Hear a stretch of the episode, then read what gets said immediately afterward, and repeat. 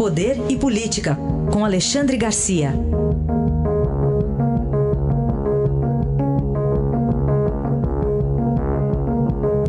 Alexandre, bom dia. Bom dia, Raíssa. Bom dia, Carolina. Oi, bom dia. Você já tinha comentado um pouco esse assunto ontem, agora depois de idas e vindas, sentido figurado, tem brasileiro, representante, representante brasileiro na posse de Alberto Fernandes na Argentina. Pois é, um final sensato, digamos assim, né? Ontem argumentaram com o presidente que ficou magoado pelo fato de, de Alberto Fernandes ter, ter vindo duas vezes ao Brasil para visitar Lula na prisão, né?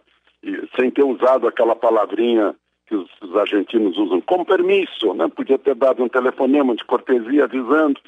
Bolsonaro, por sua vez, apoiou seu colega argentino Macri, que perdeu a eleição, criticou o resultado da eleição, assim como Fernandes criticou a, a justiça brasileira, estava tava pau a pau esse negócio, e resolveram, dizer, olha, uh, presidente, tudo bem, eu, eu disse, eu não vou, mas então manda o Mourão. Né?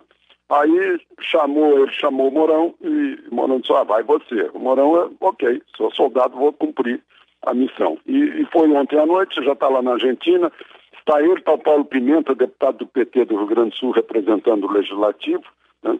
e, e tomara que isso signifique um passo uh, para trás né, da, do, do quase rompimento de relações pessoais entre os dois. Não, relações entre Brasil e Argentina são, são ótimas economicamente, né, comercialmente, porque é o terceiro parceiro, e seria, seria um prejuízo muito grande para os exportadores brasileiros e para os exportadores argentinos se isso fosse se isso atrapalhasse. Né? Aliás, as exportações brasileiras para a Argentina caíram aí quase 40%. Né? Então está na hora de, de refazer um, um relacionamento. Uh, tomara que a Argentina consiga né, corrigir os erros uh, desse próprio governo que assumiu de novo, né? que Macri eram tão grandes que Macri não conseguiu resolvê-los.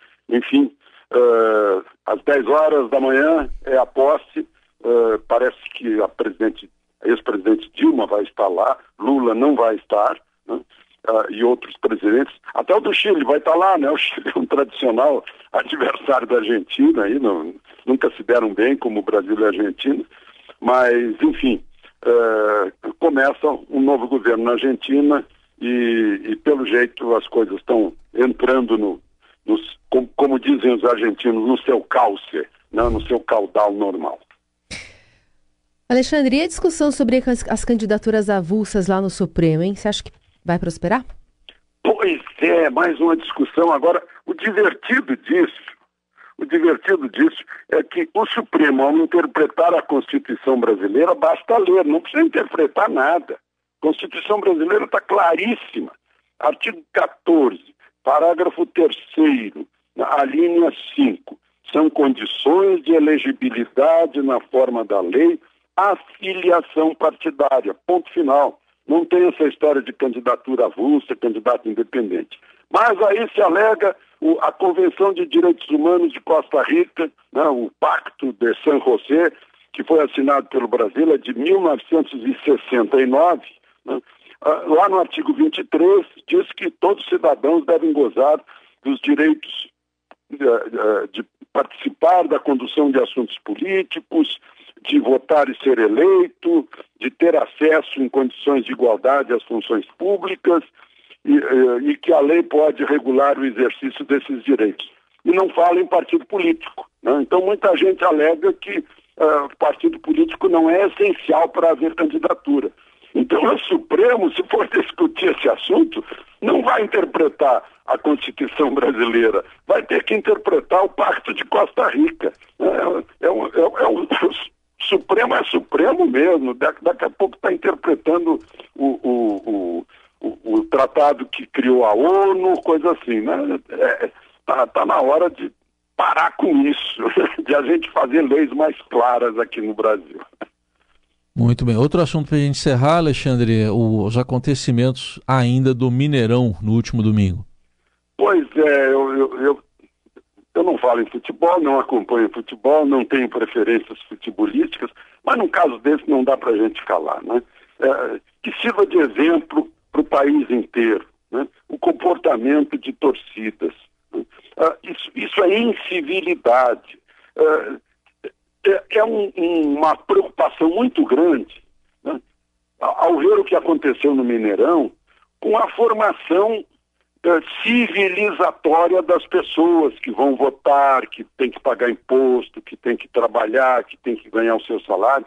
Parece que não receberam essa formação em casa, mas também não receberam essa formação na escola. Né? A formação de cidadania, de como se comportar num meio civilizado, no meio urbano. Né? Uh, isso é que está faltando. Agora eu vou comparar, os, os, cruzeirenses não vão gostar da comparação, mas no dia 27 de, de novembro de 2005, quando o Atlético empatou com o Vasco no Mineirão, 0 a 0 e isso uh, rebaixou o Atlético, a torcida do Atlético em pé aplaudiu os jogadores e cantou o hino do time e não quebrou nada. Né? Uh, deu uma demonstração de esportividade. Eu acho que esporte é isso. Vergonha não é ser rebaixado, isso é consequência das regras de um certame. Vergonha é fazer o quebra-quebra que fizeram lá no, no, no, no Mineirão e que volta e meia fazem alguma coisa semelhante em outros estados brasileiros. Aí a análise de Alexandre Garcia, que volta amanhã ao jornal Eldorado e que a gente sabe que era torcedor do Inter, mas agora não torce para mais ninguém. É isso, né?